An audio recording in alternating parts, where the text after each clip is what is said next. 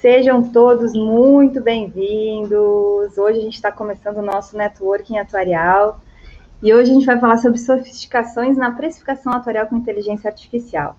Estou aqui, queridos Pedro e Ramon, sejam bem-vindos. Estamos falando de lugares completamente diferentes. Eu estou do Rio de Janeiro, Pedro e Ramon não estão, daqui a pouco eles vão falar para vocês de onde é que eles estão e também vão se apresentar. A gente, no nosso networking atuarial aqui, é o primeiro de 2021. E já deixa o seu comentário aí se você estava com saudade ou não. Usa o chat, não estava com saudade. Fala, não, estava de saco cheio, ainda bem que teve férias. Pode ser sincero. e também, é, embaixo desse vídeo, tem, um, tem duas opções, tá? Uma delas é a mãozinha, para você deixar o curtir, que o YouTube é, avisa mais outras pessoas que estão também interessadas no assunto. E a outra opção é você usar o botão de compartilhar. Para isso, você no celular, por exemplo, tem que desabilitar o chat é, no xizinho Aí vai lá, vai aparecer o compartilhar, que é uma setinha assim para o lado, compartilha nos grupos de WhatsApp, compartilha com os seus amigos que são interessados em na parte de atuária mesmo. Hoje é bem específico o nosso tema, não é complementar a outras áreas, é bem nosso de casa de ciências atuariais. E aí, depois que você tiver feito isso, volta aqui e habilita o chat para você participar também. Pedro, seja muito bem-vindo, por favor, te apresenta e fala também para a gente de onde você está falando. Pode deixar. Muito obrigado, Maris. É, em primeiro lugar, é um prazer estar aqui no primeiro Network Atuarial do, do ano 2021. E é, eu e o Ramon, nós estamos aqui os dois em direto de Paris para, fazer a apresentação para vocês, é, né, apresentação para o Brasil hoje. Então, é, realmente é um prazer imenso, é, tanto para a comunidade de atuários, estatísticos e todos os profissionais de seguros que, né, os profissionais em geral que, por curiosidade intelectual, ou pelo motivo que for, estão conectados hoje assistindo a nossa live. Então, obrigado também a vocês que estão conectados e espero que aproveitem o conteúdo da, da apresentação e da discussão que a gente vai ter hoje aqui. Então, bom, antes de, antes de a gente mergulhar no conteúdo direto ao assunto, é, acho que é importante a gente se apresentar rapidamente e dar o contexto né, do geral da apresentação. Eu queria deixar claro, em primeiro lugar, que eu não sou ah, atuário. Já até aqui. Consegue me ouvir, não? Sim, sim, estamos te ouvindo. eu queria deixar claro que eu não sou atuário, então é, peço desculpas desde já caso algo que eu mencione não seja 100% preciso, né, de um ponto de vista atuarial ou estatístico. Então, é, eu sou executivo de clientes internacionais, a Accurate, que é uma startup francesa do tipo InsurTech. Uh, nossos clientes são nas seguradoras né, ao redor do mundo, em vários países do mundo, e, por exemplo, a gente tem a AXA, que, que usa a nossa solução SaaS, né, Software as a Service, em vários países. É, temos também outros clientes é, que não, não são referências oficiais, mas eu convido o pessoal a ficar de olho no site da Accurate, porque a gente tem aí é, vários anúncios de imprensa que estão chegando, que a gente compartilha pelo site e pelo LinkedIn. Então, em, em um instante eu volto a falar um pouco mais sobre o que a gente faz aqui na Accurate, mas é, bom, no meu caso específico, eu sou é, responsável pelo desenvolvimento do negócio da Accurate, tanto no Brasil quanto em Portugal. E eu queria deixar o Ramon, que é meu colega que está aqui hoje, é, um dos nossos experts em ciências de dados e precificação de seguros. Uh, aliás, o Ramon é espanhol, mas ele começou a aprender português há mais ou menos um ano. Então, uh, eu queria deixar o Ramon se apresentar. Olá, eu sou uh, Ramon. eu sou um, científico de dados aqui em Accurate. E, um, eu, fiz, eu sou doutor em física teórica antes. E, um, venho de Barcelona, espanhol. E vou uh, fazer a, a parte técnica hoje um, aqui com vocês. Muito obrigado. Excelente. Me gusta platicar espanhol, pero hoy vamos a hablar em português. É, e, assim, uma coisa que fica bem claro, vou botar aqui a nossa apresentação na tela já, e aí o Pedro comanda ela, né? É, uma coisa que fica bem claro é a necessidade da, do networking atuarial incorporar soluções de diversas outras áreas. E quando nós estamos falando aqui numa sofisticação da precificação atuarial, é importante é, embora muitas vezes a gente não vá adotar aquela solução, não vá adotar aquele sistema, que é um caso aqui, hoje é uma solução paga, uma solução específica, é uma solução, mas traz para a gente insights. Umas, uma das coisas que a gente fala sempre é do look set, de ter um, um olhar setado um olhar preparado para aproveitar todas as ideias e soluções em diversas áreas, em outras áreas, na área de ciência de dados, na área de administração, na área de economia, e trazer para dentro das nossas, é, das nossas, nossas possibilidades de resolver os problemas que a gente dentro da atuária encontra. E essa interface da atuária, ou seja, é, conseguir lidar com dados, bancos de dados cada vez maiores, faz a, traz né, a necessidade da gente estar próximo da inteligência artificial, do entendimento do, com data science, do entendimento de como é que eu tenho um, um machine learning, como é que tem a, a, a, de verdade, como é que vai funcionar o aprendizado de máquina.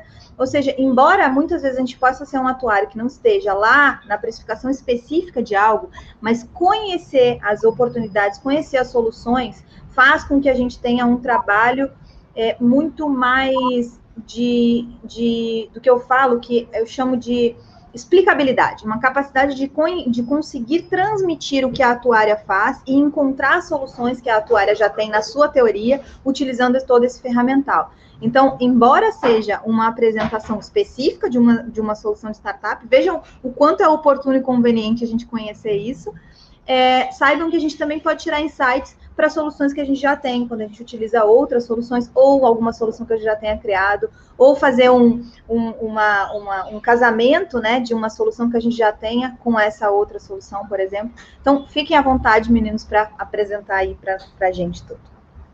Sejam bem-vindos. Obrigado por essa introdução, Maris. Eu acho que você, você falou algumas palavras-chave, né, como explicabilidade e o mundo do atuário, que são é, são, inclusive, palavras que a gente usa nessa apresentação, porque a gente vê que é muito importante combinar os dois mundos, né? Não, não existe, é, no mundo de seguros, no mundo do atuariado, não existe ciência de dados versus o atuário. A gente precisa né, combinar os dois. Então, vamos lá, vamos ver um pouco mais e espero aí no, no, no final da apresentação é, poder interagir um pouco também com, com o público.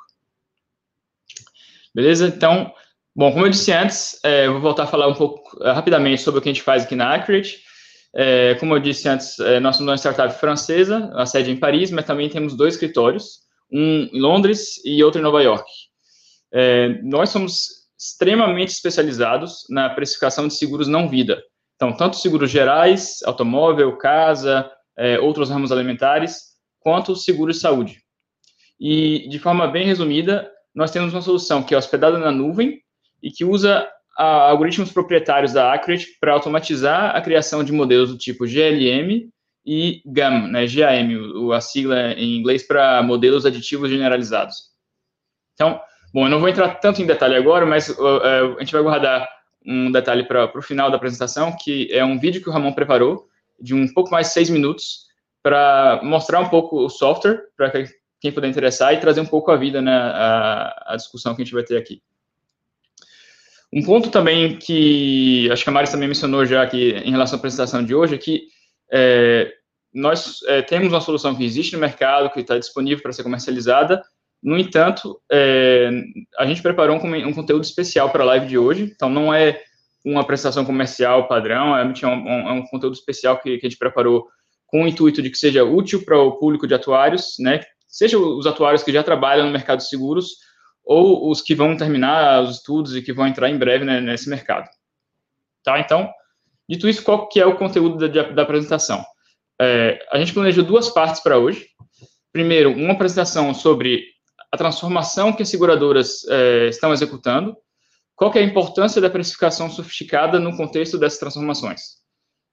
Essa apresentação é, um, é o resultado de inúmeras interações que nós tivemos com seguradoras ao redor do mundo, né, na América do Norte, América Latina, Europa, Ásia, e também é, em reuniões é, ou projetos piloto com, com nossos clientes que, estão usando hoje a ferramenta da Accurate em produção. Depois dessa apresentação, daí a gente abre espaço às perguntas do público e às perguntas da Maris, né, em relação à apresentação, em relação à Accurate, e fique à vontade para mandar a pergunta de vocês. Seria ótimo tornar a live um pouco mais interativa. Então, vamos lá. De uns anos para cá, é, as seguradoras estão se transformando, né, grandes projetos de transformação viraram norma nas seguradoras. E a pressão tem aumentado para que as empresas se tornem mais competitivas. É, então, a gente começa aqui com três motivos que listamos pelos quais a pressão tem aumentado para as seguradoras. O primeiro ponto é que o setor de seguro não tem sido exatamente sinônimo de inovação nas últimas décadas. Então, a maior parte das pessoas, quando pensa em inovação, pensa em e-commerce, né, empresas com aplicativos, modelos de negócio diferentes, como Uber, Rappi, Nubank, e é, empresas de tecnologia como, como a Apple ou a Microsoft. Né? O segundo ponto é evolução do cenário de concorrentes, né, da concorrência das, das seguradoras. É, novas empresas estão aproveitando né, as mudanças tecnológicas e as mudanças tanto na experiência do cliente, o nível de exigência dos consumidores é, em outras indústrias, isso tem, se traduzi, tem sido traduzido na, na indústria de seguros, o que dificulta a vida das seguradoras tradicionais. Por último, né, o terceiro ponto, como a maior parte dos setores, os seguros também foram e continuam sendo né, fortemente impactados pela pandemia da Covid-19 e, e, com várias ramificações. O comportamento dos clientes tem sofrido alterações, as empresas estão sofrendo pressão de governos e dos órgãos de regulação para, às vezes, equilibrar as distorções econômicas geradas pela, pela Covid-19, e é claro que tudo isso tem um impacto no demonstrativo de resultado dessas empresas. Então, vamos começar pelo primeiro ponto. É, vocês provavelmente já viram notícias ou posts no LinkedIn sobre essas grandes empresas de tecnologia, né, como a Amazon, Google, Tesla, que é, estão mirando o setor de seguros de forma mais séria. E esses aqui são alguns exemplos. É, por exemplo, há cerca de três anos, a Amazon, a Berkshire Hathaway e o banco de investimentos JP Morgan lançaram uma joint venture nos Estados Unidos que, com o objetivo de transformar é, os seguros e serviços de saúde. Recentemente, essa, essa joint venture foi, foi desfeita, mas o motivo pelo qual ela foi desfeita é que cada uma dessas empresas já tinha é, iniciativas separadas em estágio avançado para o setor. Ou seja, muita gente quer uma fatia desse bolo. Então, mas quais são as vantagens que essas empresas têm em relação às seguradoras que já estão no ramo, na atividade já há décadas? Primeiro, essas empresas têm uma capacidade de coleta de dados que é incrível, né? O negócio principal delas gira em torno do processamento e uso de grandes quantidades de dados. Segundo, não faltam profissionais especializados e tecnologia avançada nessas empresas. Terceiro, a base de clientes dessas empresas é, tem um alcance que é muito grande. Elas têm um alcance global e cada vez mais um alcance também em termos de diferentes faixas etárias e diferentes níveis de renda. Tem um, um dado interessante da, da consultoria Capgemini, que é que 36% dos clientes é, comprariam seguros de empresas é, Big Tech, né, como a Google, a Amazon, e, bom, esse 36% em si, talvez não queira dizer muita coisa, mas o que é surpreendente é que em 2016, esse número era apenas 16%, que disseram que comprariam seguros da, da, das Big Tech. Ou seja, uma evolução muito rápida nos últimos quatro anos. Então, a gente já pode começar a pensar aqui, é, o que é que falta essas empresas de tecnologia que as seguradoras tradicionais têm de sobra? E, bom, por enquanto vou deixar vocês pensarem um pouco, mas é, naturalmente tem muito a ver com o tema de hoje, que é uma precificação sofisticada. Então, além das grandes empresas de tecnologia, existe uma outra categoria, né, que vocês provavelmente é, têm notado um, um, aumento, que são as empresas conhecidas como InsurTech.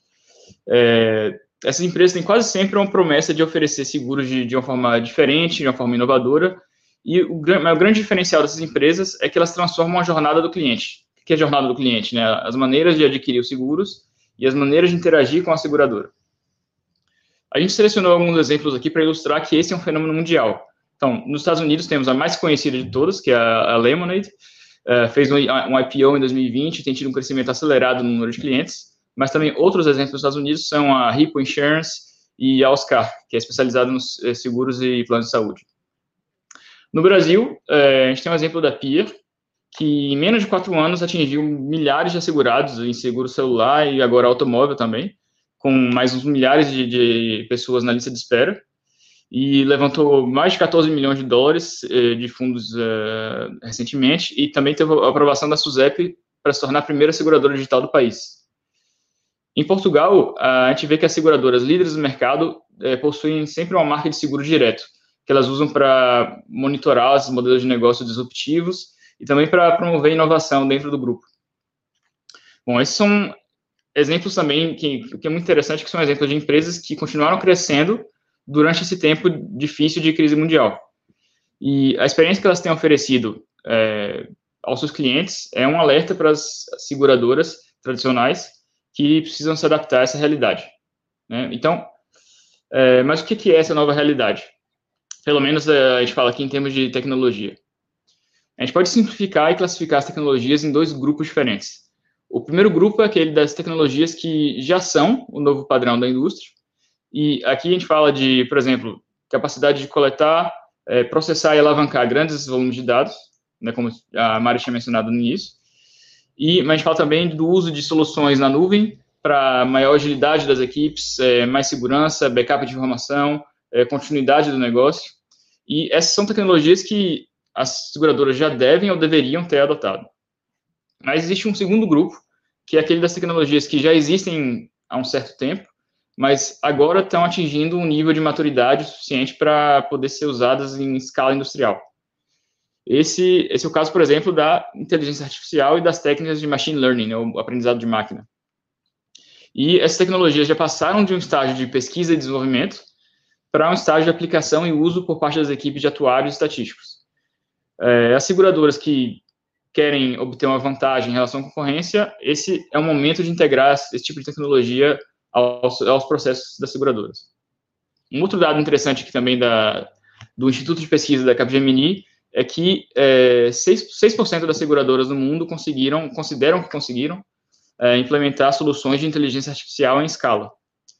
E se a gente comparar aí com 27% no setor farmacêutico ou 21% no setor de varejo, é, esse número aí tem ainda bastante espaço para crescimento na, no setor de seguros.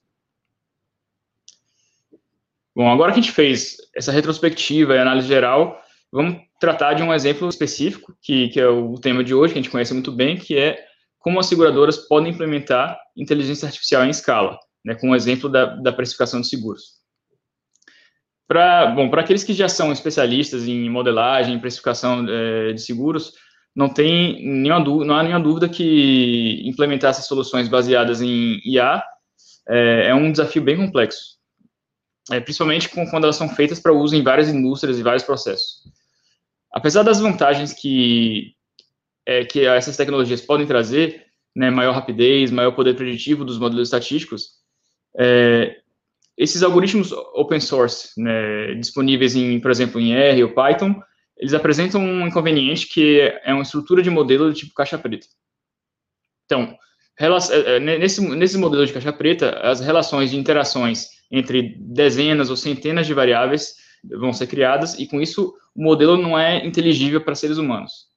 Além da, da complexidade para a compreensão, para a explicabilidade em si, a estrutura desse modelo também é praticamente impossível de ser modificada, editada manualmente. Então, então você não consegue levar em conta o conhecimento e aspectos específicos do negócio que não estão presentes nos dados. E, bom, no final das contas, esses modelos de, de caixa preta é, não podem ser usados em escala para, para o caso de precificar seguros, porque existe um risco muito importante, que é o risco de antisseleção. O que é o risco de antisseleção? Né? Se, se, se a precificação fosse 100% automatizada, 100% guiada pelos dados, as seguradoras estariam expostas a, a certos pontos cegos de, que são devidos à composição da carteira.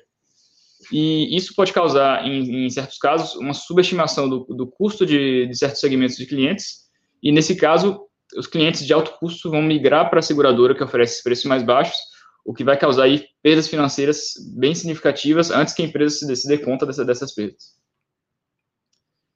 Então, como que, como que a gente pode aplicar inteligência artificial à precificação de seguros?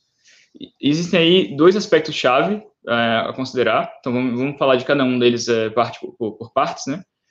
E, de um lado, existe um método de, de construção desses modelos, um método de, de modelagem, e, do outro lado, o, os tipos de modelo de, de precificação.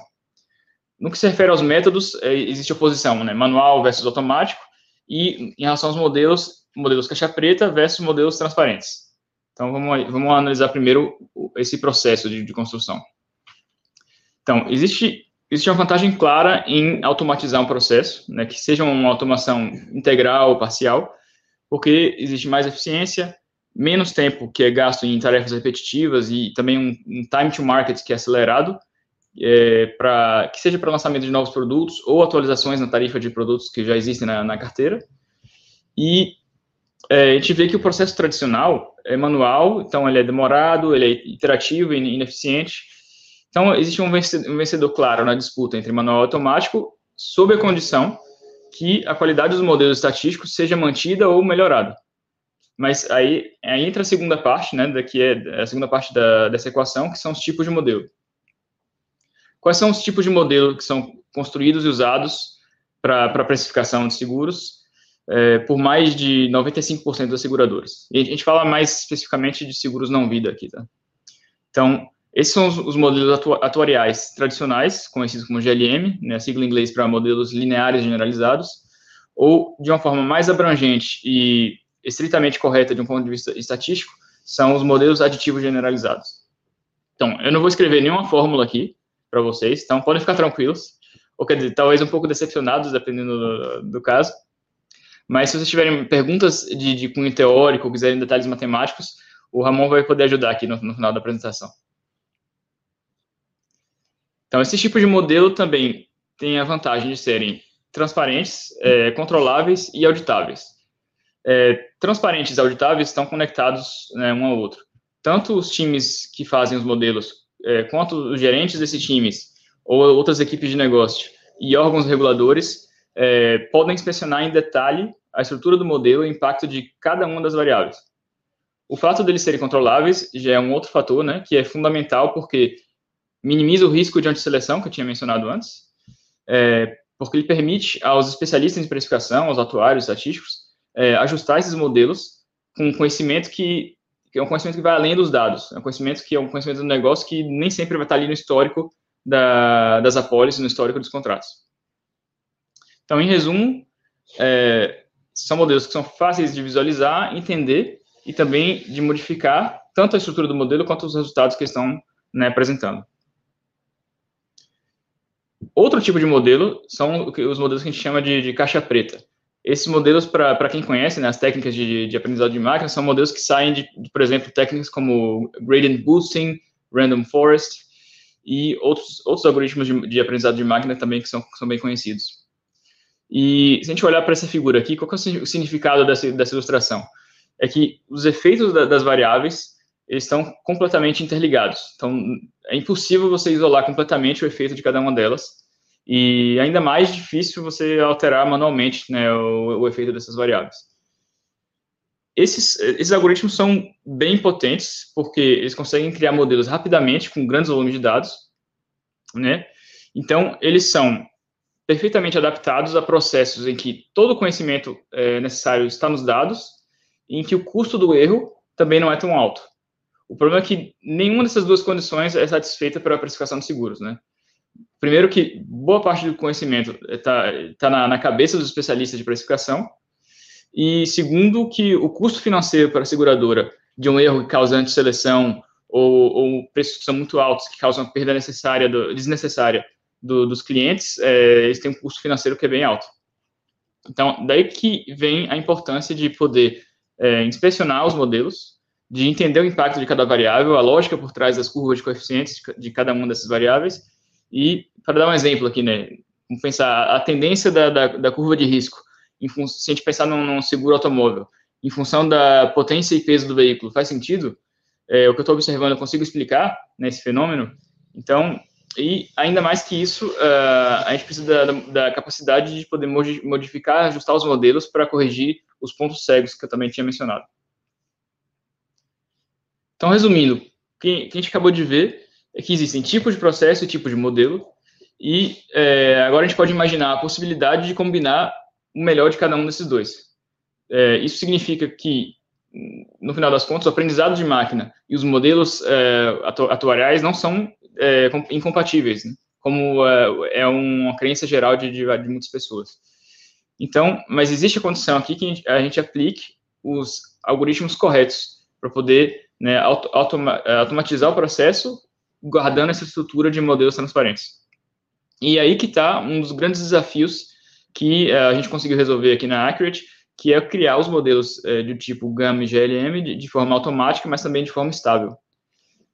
Uh, as três primeiras linhas, se a gente olhar aqui para a tabela, então, as três primeiras linhas são exemplos de algoritmos de aprendizado de máquina que geram modelos do tipo caixa preta.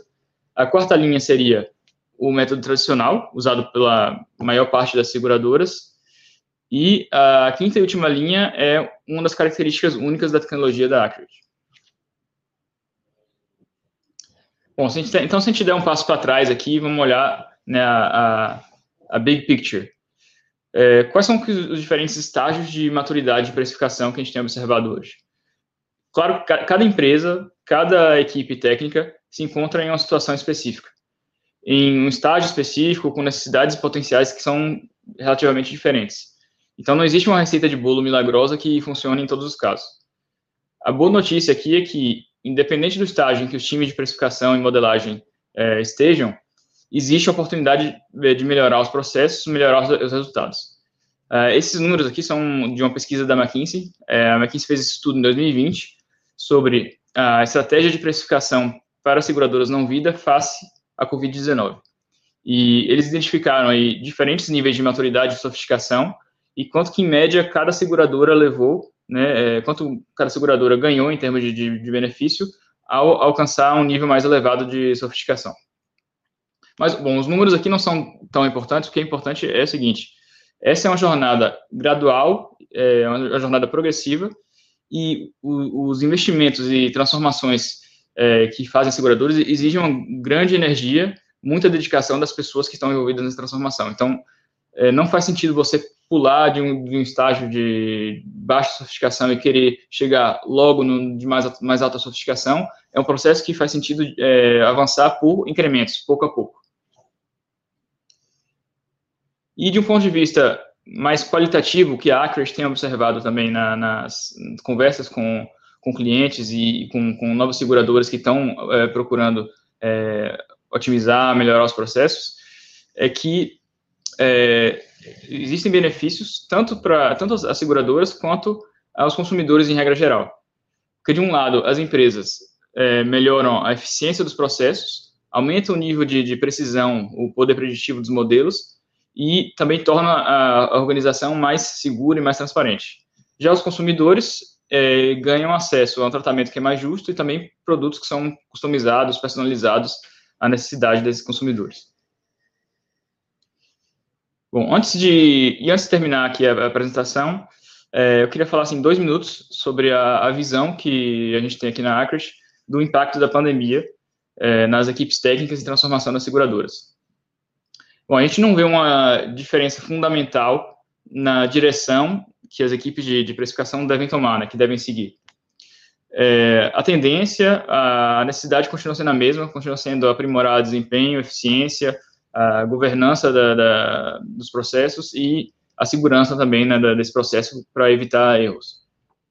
A, qual é a mudança principal? A mudança principal é o senso de urgência que a pandemia trouxe, é, por exemplo, devido às novas formas de trabalho, né, trabalho à distância, devido à mudança também no, no comportamento dos clientes e devido a uma, uma, ameaça de crise econômica que as empresas estão, estão vivendo.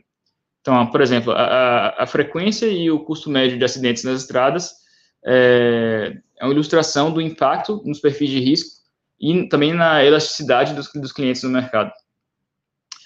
e como a gente não sabe é, quanto tempo esses impactos vão durar ou, ou é, qual que é o horizonte de tempo que a gente deve usar para análise, o que significa que é ainda mais importante é, que os, os, atuários e que os especialistas é, estejam sempre ativamente envolvidos no processo para poder, é, agora, com uma maior frequência, atualizar os modelos de, de precificação e estar tá sempre né, seguindo a, a, tendência e acompanhando esses, essas é, evoluções de comportamento na, nos perfis de risco ou na elasticidade do mercado. E, além disso, além do fato da, de ver, assim, no tempo, essa evolução que é mais rápida, existe também o fato que essa, essa mudança não é uniforme em relação aos, aos diferentes perfis de, de, consumidor, né? Que sejam, que sejam perfis de, de, faixa etária, gênero, nível de escolaridade, etc., ou diferenças regionais, como é o, é o caso da ilustração aqui, né? Então, é importante que as equipes técnicas é, estejam bem equipadas para realizar análises que podem ser bem complexas e de forma bem rápida. Claro, com resultados corretos que possam guiar as decisões do negócio. E, bom, essas observações vêm reforçar ainda mais né, o fato que a experiência dos especialistas em precificação é fundamental para capturar e compreender essas mudanças. Uh, aqui a gente vê que a parte do processo que depende do conhecimento é o, a parte com maior valor agregado. Bom, esse é o final da, da apresentação. É, eu queria agradecer mais uma vez para quem uh, conectou, quem, quem assistiu a, a, nossa apresentação, né, que seja ao vivo, que seja o vídeo gravado. E a gente fica à disposição, caso tenha perguntas, caso queira investigar um pouco mais o trabalho da, da Accurate, está o, o, meu e-mail aqui. É, e agora a gente preparou o vídeo. Eu não sei se tem algum, algum comentário, Maris, mas a gente, a gente, preparou o vídeo da demonstração né, do produto que o. Pra, pra... Esse, é, esse, esse, é a surpresa final, né? Quem está aí com a gente já fica aí para a gente finalizar assistindo como é que é isso por dentro, né? Como é que isso funciona de verdade, porque às vezes a gente tem acesso a esse tipo de é, teoria, digamos na teoria, e acaba não tendo a possibilidade de ver na prática. E o que a gente conversou aqui nos bastidores, quando Pedro e Ramon se propuseram a trazer isso, é dizer, nossa, vamos mostrar no ao vivo, e no ao vivo só, porque depois, quando quem estiver assistindo gravado, a gente vai dar um, um uma, vai ter que dar uma editada, né? Então, ou seja, super exclusivo para quem está aqui assistindo ao vivo de como é que é isso por dentro, e a gente já vai chegar lá. Agora, Pedro, uma das coisas, ó, o Joel está aqui com a gente também, da, é, da KPMG. A gente tem uma, uma audiência incrível hoje, tá? Fábio, Antônio, Tadeu, Bruno, tem muita gente aqui que não deu o seu boa tarde, não confessou que estava com saudades. Reinaldo, querido também, doutor, adora trabalhar com essa parte de, de previsões também. NASA, Sabrina está aqui também, Evelyn, Lívio, querido, boa tarde, todo mundo. É, deixando seu boa tarde aqui. O, Joel, se quiser fazer uma pergunta específica aí, contribui com a gente também. Mas teve, tem uma coisa que me chamou muito a atenção nessa questão da, da precificação sofisticada, é que no meio da atuária, uh, ó, o Marcelo está aqui também, querido, queridíssimo, é, no meio da precificação da atuária, a gente tem o costume, principalmente em não vida, vou botar nós três aqui, principalmente em não vida, de achar que a gente trabalha com algo muito complicado sabe? É, previsão de seguros não vida de um automóvel, por exemplo, embora seja massificado, né, seja um produto massificado, é, o cálculo, se a gente for ver em, em de GLM, ah, de modelos lineares generalizados, utilizando diversas variáveis, exige uma sofisticação estatística já natural de muito tempo. Uh, no entanto, quando tu colocaste aqui, nossa, sofisticação na precificação, ela surgiu em diversos outros mercados. Se eu pensar na precificação de uma corrida de Uber, cara, ela é tão complicada quanto um seguro. Hum. Porque eu tenho que fazer diversas precificações, muitas vezes de forma muito rápida. Beleza, eu coloquei um algoritmo dentro de um aplicativo, mas para decidir esse algoritmo dentro de um aplicativo, eu tenho uma precificação tão complexa quanto de um seguro. Hum. Porque mesmo que se refira a um serviço que está ali durante um intervalo de tempo, a complexidade do cálculo em si, da análise necessária que está por trás, é tão grande quanto de um seguro. Então, assim, quando comentaste, assim, só esse insight da live de hoje já valeu o, a, a, mais do que os 40 minutos que a gente vai ficar aqui em média. Porque se eu for pensar em todas as soluções recentes que surgiram através de aplicativo, de serviços, que tem que ser rapidamente precificados, já trazem para o universo da atuária o quanto diversos desenvolvimentos já foram feitos e podem ser utilizados pela gente. Então, assim, é, é, e se alguém tiver tido mais um insight, coloca aí nos comentários. A princípio de pergunta a gente não teve, a gente até pode ver o vídeo. Mas eu queria é, entender um pouquinho, fazer uma pergunta em relação a isso. É, uh, qual, o quanto vocês enxergam que esses outros mercados e como, né, esses outros mercados influenciaram dentro da ciência atuarial, dentro dos modelos de não vida. Ó, oh, até mamãe tá aqui hoje. não, né? Mas conta para a gente, por favor, essa, essa comparabilidade com outras exigências de precificação que não são naturalmente atuariais, né?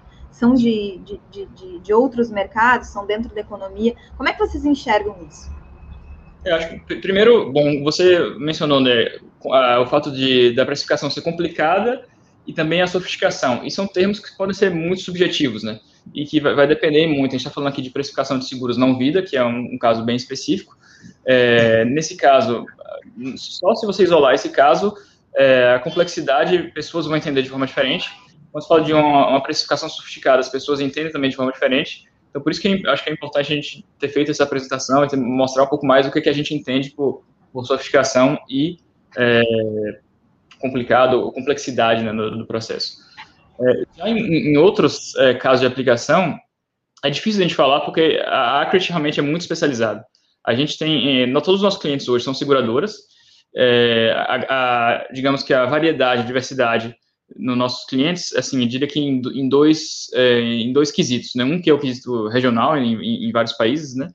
E o outro quesito é em várias linhas de negócio. E quem tiver mesmo dentro de precificação de seguros, é, a precificação de um seguro automóvel, de um seguro é, residência ou de um seguro de saúde não é a mesma coisa, né? E existem é, né, complexidades inerentes a cada um desses casos. É, por exemplo, no seguro de saúde, a gente vai ver que é, você pode ter modelos com menos variáveis, modelos mais simples, mas com uma segmentação dos, é, dos sinistros, né, dos, dos, ocorridos, que é muito maior. Então, você vai ter um, um vai precisar de um ambiente para armazenar muitos modelos. Então, é, o que a gente vê hoje é que, inclusive, também a gente, vai, a gente tem clientes que, de massificados, né, que usam a Acres para modelar massificados, mas também clientes que usam para comercial, para riscos que são, por exemplo, de, de, de frota de automóvel, é, riscos de, de, de propriedades é, comerciais. Então, existem um, inúmeros casos é, é, nesse, nesse setor, né, nessa atividade é, hoje, que realmente é o nosso foco. Então, é, eu sei que existem empresas que vão também se focar totalmente em precificação da, da corrida de Uber, ou, ou, empresas que vão se focar em precificação de, de outros setores, porque o, a verdade é que o, a complexidade também nos seguros é que a gente está usando algo que não é, não é determinista, né? A gente está é, estimando um custo que não é como a maioria das empresas que tem ali no, no, no demonstrativo de resultados ali, um custo que conseguem prever com relativa precisão, né? Então, é, é essa é realmente complexidade. É, e a complexidade de é, prever algo que está no futuro, né? Por exemplo, o, o, Uber, o exemplo que eu trouxe aqui, inclusive o Marcelo colocou um comentário sobre que a gente quer, nós clientes, né? No caso, seguros particularizados, individualíssimos, né? Ou seja, muito específicos para o nosso padrão de risco, até para não ter aquilo que o, que o próprio. É, o conceito também se aplica aqui antes de, de antisseleção, né? Mas. Uh, a questão do seguro é que ele está no futuro, né? O Uber, eu só eu, eu precifico ali, demonstro, mas na hora de ir para o balanço da seguradora, na, na, da, balanço da empresa, no caso, ele vai o valor realizado já, a, a corrida é realizada, não tem nada de futuro naquela previsão ali, né? Algumas provisões em algumas empresas demandam esse mesmo raciocínio de futuro que a gente tem nos seguros, mas é, não é de fato uh, o que a gente tem. A gente, vamos olhar o vídeo para a gente deixar todo mundo aqui. Eu, eu vou colocar uma coisa que eu botei aqui no chat, como tu falaste bastante em GLM, modelos de GLM, é, o Felipe, que é um atuário que mora no Canadá, junto comigo, a gente tem um curso de GLM. Quem quiser fazer o curso online de um atuário mesmo, do Felipe, ele não está aberto, tá? Porque é uma demanda mesmo de trabalho do, do, próprio Felipe. E aí eu botei o chat aqui, tem uma lista de espera que a gente deixa sempre no WhatsApp. Quando, eu, quando o Felipe decide abrir turmas, é, eu aviso lá. Então, se alguém tiver esse interesse, fazer um curso, tá na Hotmart, então é online, você vai, entra, abre o, o R, faz tudo lá dentro do R e sabe por onde começar. E é uma linguagem muito de atuários, né? Que a gente recomenda para atuários. Nossa, eu tô com uma presença aqui, ó, ilustríssima. Parabéns pela apresentação. A ferramenta de vocês pode prever a qualidade do risco, sinistralidade, para quem nunca fez seguro. Uma pergunta do Roberto Westenberg, um dos maiores atuários do Brasil, se vocês quiserem responder. Claro, então, obrigado pela pergunta, Roberto. É, então, a, a, nossa é, ferramenta é feita pra, é, para especialistas de seguros. No, no, entanto, a gente, tem, a gente vê que existe uma maior facilidade na, na curva de aprendizado da, da, da ferramenta. Então, é, não, não, quer dizer que alguém que, que nunca estudou uh, atuariado, nunca estudou estatística, vai poder né, fazer precificação de seguros, até porque é, seria contra tudo que a gente falou agora, que da importância do, do, do conhecimento, né, de, de, que nem toda informação está contida nos dados. Mas, se você pegar, por exemplo, um, um novo atuário que começou a trabalhar com precificação, que não tem é, tanta experiência em, em ferramentas já disponíveis no mercado, a, nossa experiência é que é muito mais rápido e, inclusive, a gente faz aí, por exemplo, é, projetos piloto com, com seguradoras em que menos de uma semana os atuários já estão é, independentemente criando modelos e, né, e conseguiram entender como funciona a ferramenta e estão aí já, já autônomos. Então, é uma curva de aprendizado que é, que é bem mais rápida. Muito bom. É que a atuária não acaba com o término, não termina com o, o, término do cálculo ali, né? Não acaba com o término do cálculo.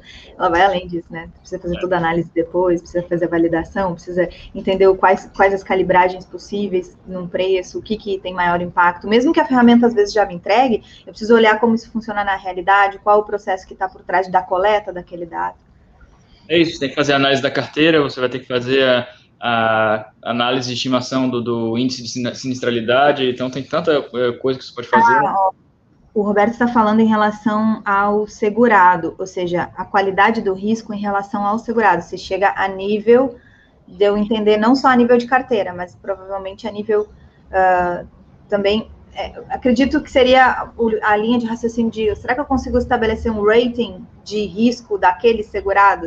Eu consigo, dentro da ferramenta, fazer algo nesse sentido? Você Ou eu estou buscando mais o geral da carteira? Então, você, você pode fazer, não individualizado de uma pessoa né, em particular, mas você vai fazer em função da, das características. Então, é, você vai ter um, você vai criar um modelo que vai, vai te dar coeficiente de risco em função da, da idade do, do, por exemplo, seguro automóvel, idade do motorista, a marca do, do, carro, é, o gênero do motorista, número de pessoas motoristas, então, todas as características que você tiver acesso, você consegue usar para criar modelos de, de que, que, vão prever a qualidade do risco. Não sei se respondeu a pergunta. Vamos ver, qualquer coisa ele coloca. Vamos olhar o vídeo? Vamos olhar por dentro, na prática? Opa. Só um segundo, vamos ver aqui. Espero que dê certo.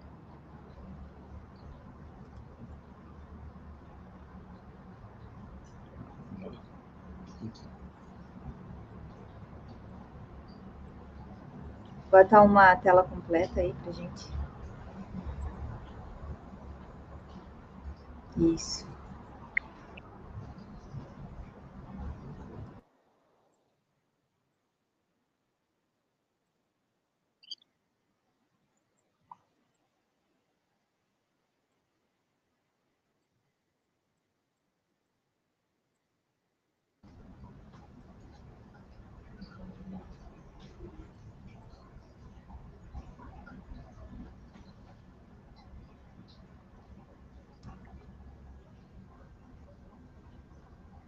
Tá aparecendo, tá sem som, Pedro. Não sei se já começou a mudar.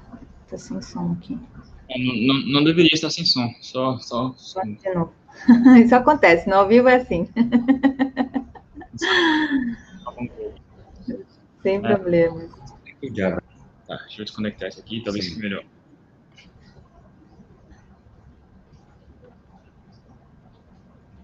É, a importância. Tá me ouvindo? Estamos. Uhum.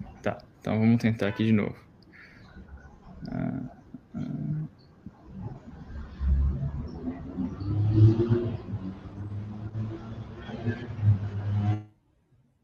Agora eu vou fazer uma pequena demonstração tá bom o vídeo ou o som? Accurate trabalha na nuvem. Isto permite o processamento de grandes bases de dados e o cálculo de modelos de pricing nessas bases, dado que podemos aproveitar o paralelismo em muitos processadores. Hoje vamos usar uma base de dados nossa, inspirada na modelagem de risco de automóveis. É uma base de dados de aproximadamente 640 mil linhas, mas temos clientes que já usam a Accurate com bases de dados de mais de 20 milhões de linhas. Até fizemos pilotos com seguradoras americanas com bases de dados de mais de 500 milhões de linhas. Podemos inspecionar as variáveis da base de dados.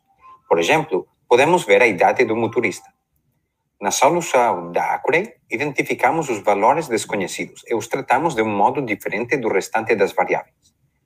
Podemos ver também as estatísticas da variável e a distribuição na base de dados.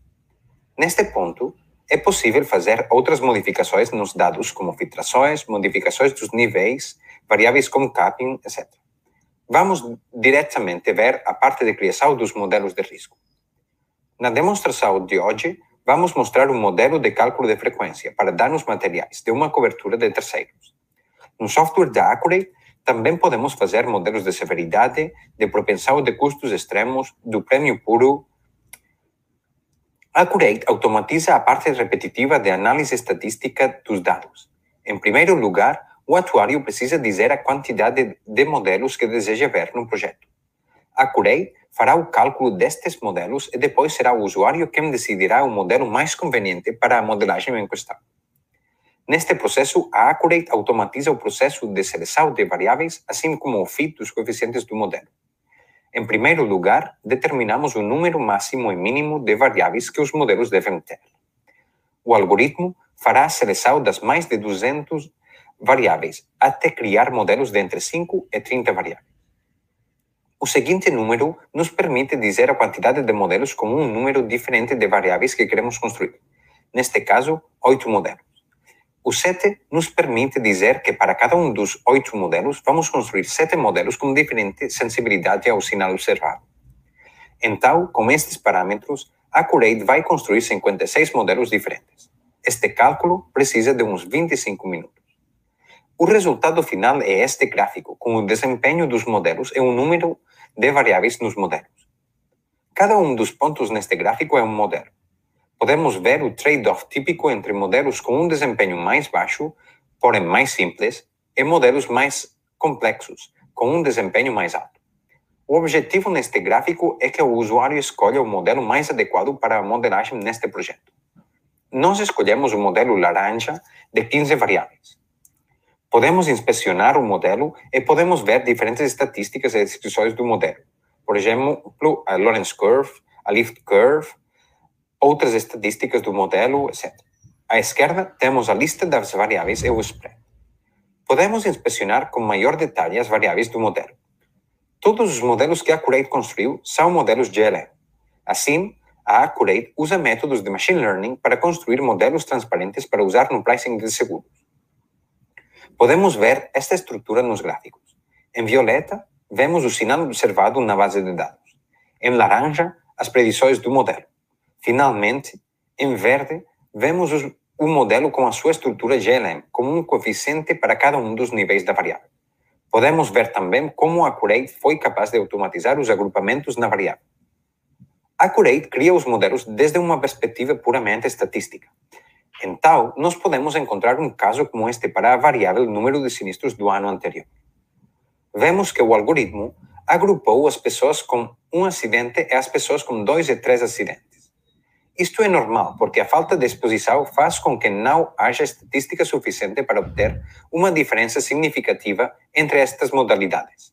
Além da regulação vigente, esta é a outra razão pela qual é importante que os modelos sejam GLM. Neste caso, o atuário sabe que o risco das pessoas com dois ou três acidentes é mais alto e pode evitar a antisseleção. Por isto, podemos editar os coeficientes dos modelos e o atuário pode acrescentar o seu conhecimento nos modelos para obter modelos finais que sejam robustos. Neste ponto, podemos adicionar mais sinal ao modelo de diferentes maneiras, como interações, geografia, etc. Eu vou mostrar diretamente o modelo geográfico. De novo, podemos criar sobre os resíduos do modelo inicial um modelo com uma variável geográfica. A modelagem na Accurate é muito rápida e somente tomou uns 15 minutos para obter estes modelos. Podemos selecionar também um modelo correto e ver a variável sobre a geografia. Neste caso, vemos que esta base de dados trabalha no território do Brasil.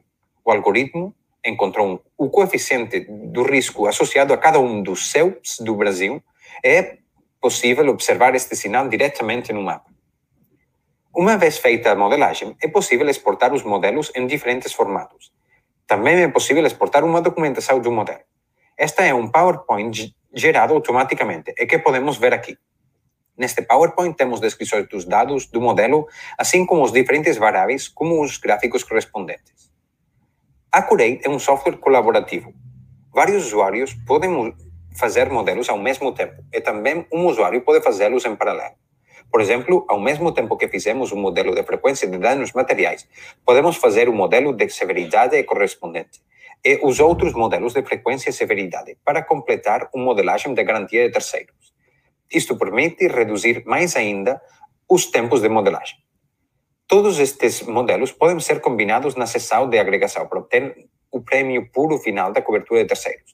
Também podemos multiplicar os modelos por constantes e podemos fazer estudos do índice de sinistralidade, usando comparações e divisões do prêmio do risco calculado e o prêmio comercial. Ah, Pronto. Espero que, que tenha dado para escutar e entender bem. Muito bom, já. É, não estou conseguindo te ouvir, Maris. Agora melhorou? Acho que você deve trocar o trocar o áudio, talvez.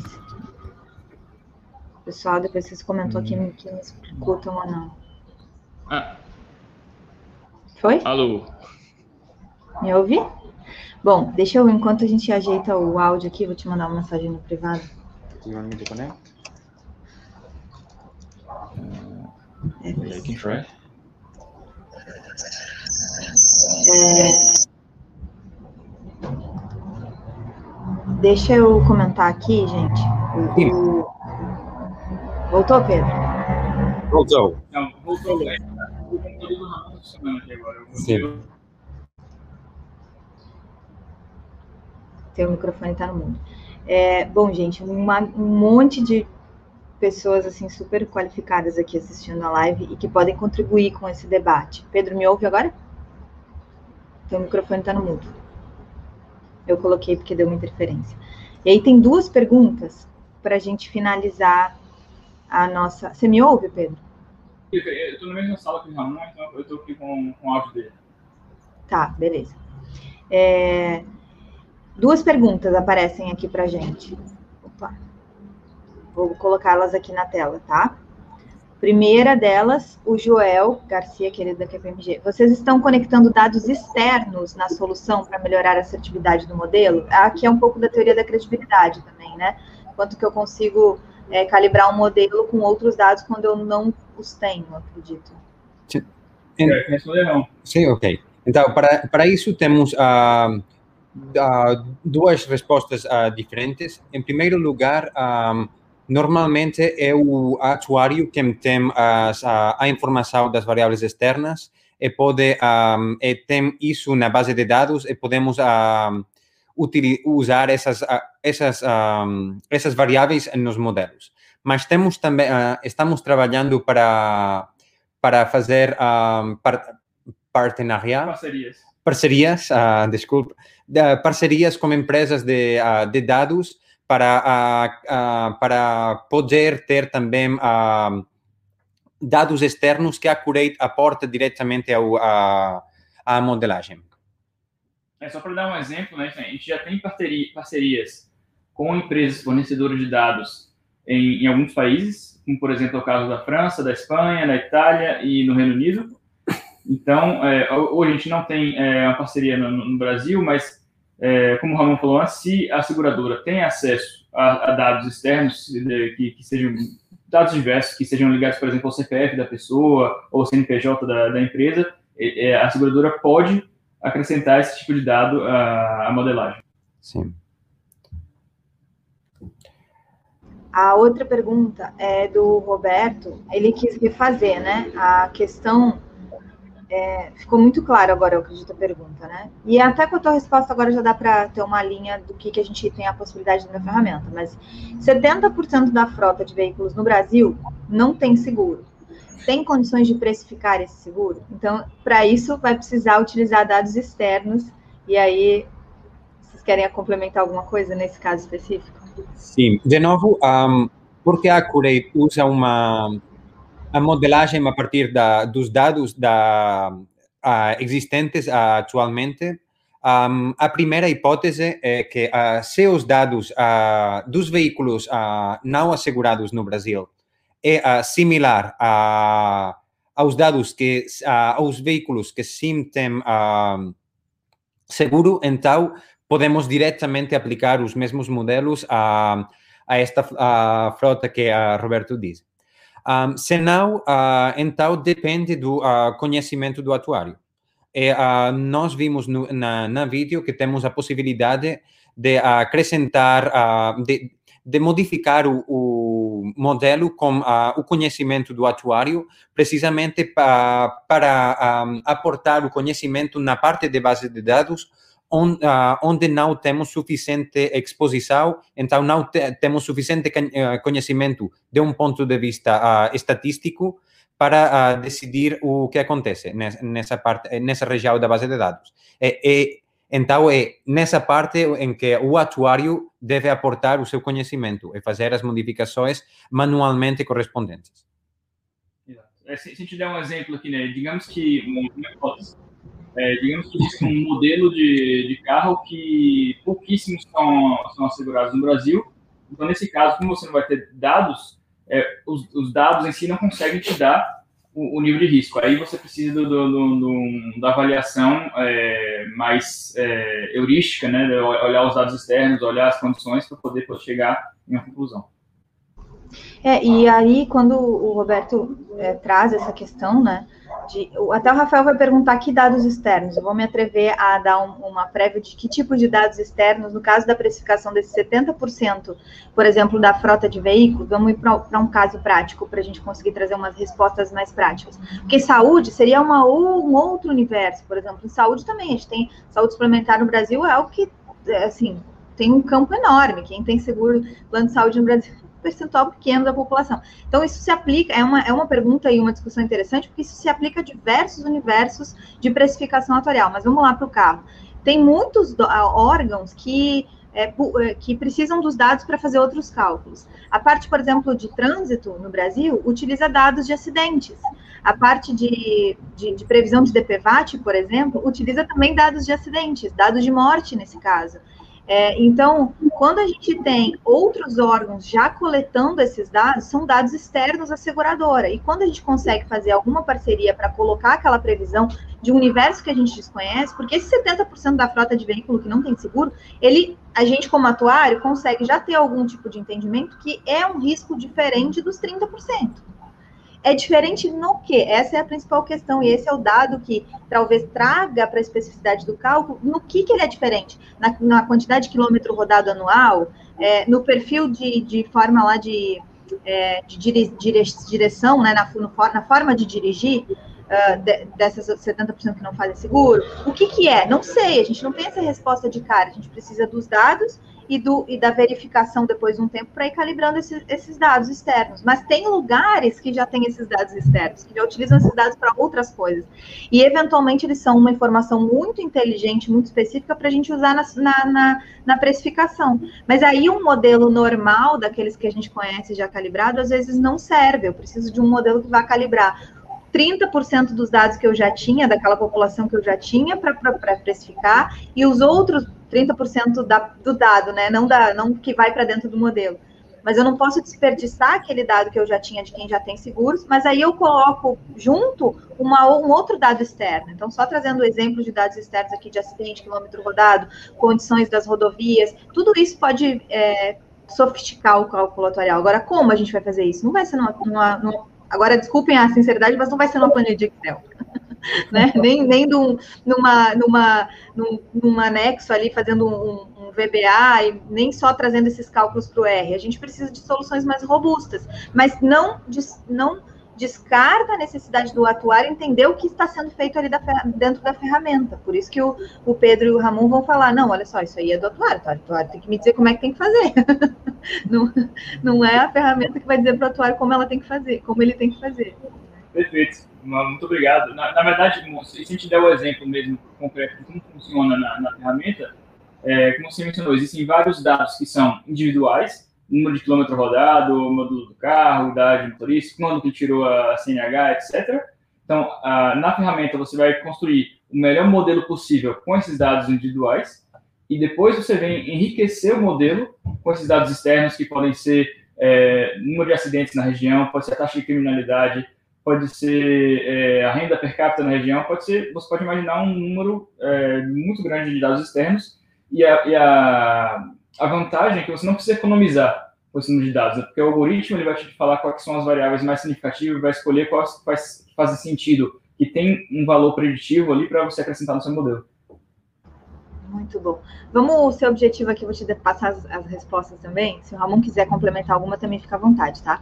O Rafael também, que estava perguntando de exemplos de dados externos, né?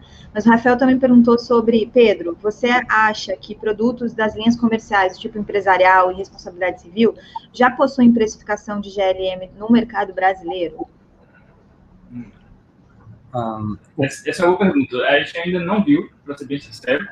A gente já viu isso em, em, vários países aqui na Europa, mas no Brasil em, em específico eu não sei se já estão já está fazendo GLM com, com linhas comerciais.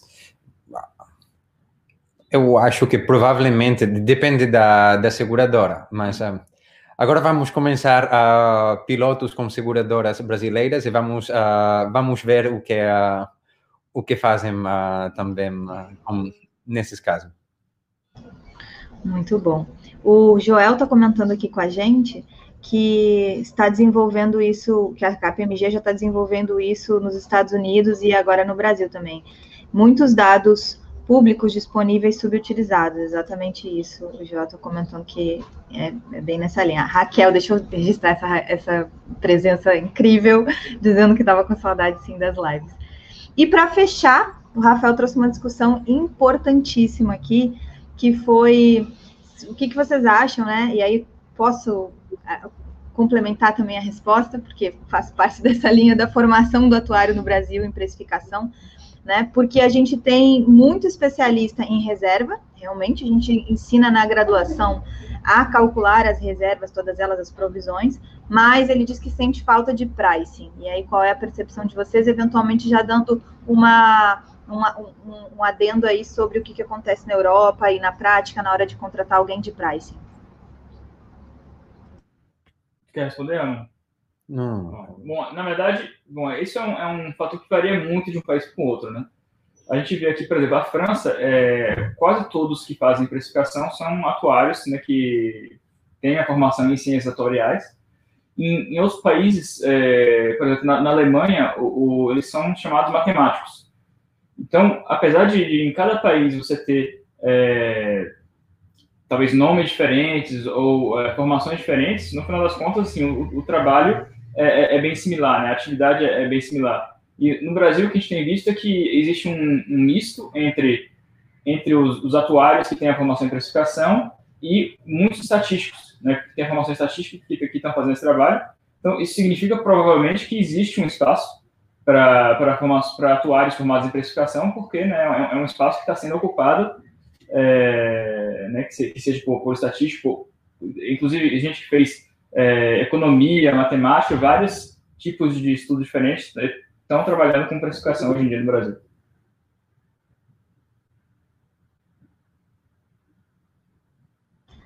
Muito bom. É, eu acredito também que dentro da formação é uma grande verdade que a atuária, durante muitos anos, se preocupou com a formação do cálculo de reservas e, e agora, com, digamos que a própria dinâmica da precificação, a possibilidade de você precificar coisas mais rápidas e um, às vezes coisas menores, né? O seguro ser utilizado para coisas menores também, o, a, o, surgimento do microseguro, o surgimento do seguro em outras áreas é, maiores, inclusive, né?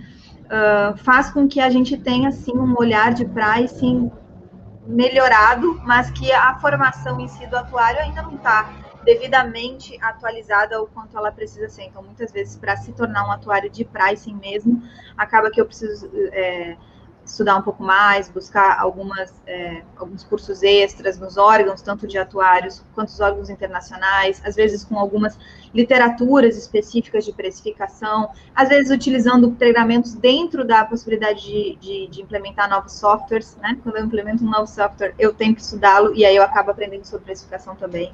Então, muito bom. no canal da Mari também. Ah, muito bom.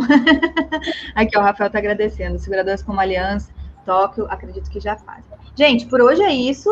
É, fica, fiquem aí com a agenda já nas segundas-feiras bloqueadas. A gente não vai ter lives esse ano em todas as segundas-feiras. Segundas eu ainda estou avaliando uh, o quanto isso é útil para todos nós, porque afinal é uma coisa que é oferecida gratuita para quem está aqui nos assistindo, mas não é gratuito para mim, por exemplo, que disponibilizo isso para vocês, nem para quem está participando aqui, porque tem a hora, tem o um investimento do, do, tempo da apresentação. Realmente é um networking colaborativo que chega de forma gratuita para vocês, mas de fato, para quando, quando a gente produz, ele não, não é gratuito, tá? Então, eu estou avaliando ainda o nível de, de utilidade, digamos, para todos nós, o networking atuarial, mas a gente vai ficar nas segundas-feiras, ao meio-dia, o nosso almoço atuarial, e a gente segue, acompanha, se inscrevam no canal. Eu botei aqui no background também o Telegram, t.me barra para vocês terem acesso aos conteúdos, aos avisos. Às vezes eu compartilho também alguns insights adicionais sobre outras mentorias que eu faço, às vezes internacionais também. Chego lá no Telegram e entrego as coisas que eu aprendo, às vezes também de forma que foi pago, mas eu compartilho. É uma forma da gente, inclusive, reforçar algum aprendizado, né? Os meninos, quando fazem uma exposição, eles aprendem também, porque essas perguntas que vieram hoje aqui vão vir em algum outro momento onde eles tiverem que fazer exposições também. Então, é, é, essa troca, ela é de um nível de reciprocidade muito elevado, que eu faço questão de manter, e aí a gente se inscreva no canal, então, pensando para receber. O Tadeu, vamos, vamos, ó, Tadeu, tá aqui, ó, estão para defender a minha monotonia esse semestre, justamente um comparativo entre a precificação de modelo LM e um Hunter Force, né, e espero muito bom. Gleice também, querida, obrigada pelo compartilhamento, foi excelente. Meninos, mensagem final de vocês e a gente se vê online. Mas deixa um abraço aí de vocês também, por favor. Bom, de, da minha parte, foi um grande prazer é, estar aqui hoje. E muito obrigado a todos, muito obrigado, Maris, é, por nos recebido aqui na, na, na Network Editorial. E é isso. Até, até a próxima. Fico, fico à disposição para o pessoal. Até a próxima. Sim, da minha parte foi um prazer uh, poder mostrar a, a solução Accurate e uh, também poder praticar o meu uh, português com, to, com todos vocês. Muito bom, gente. Se inscreve no canal. Até a próxima.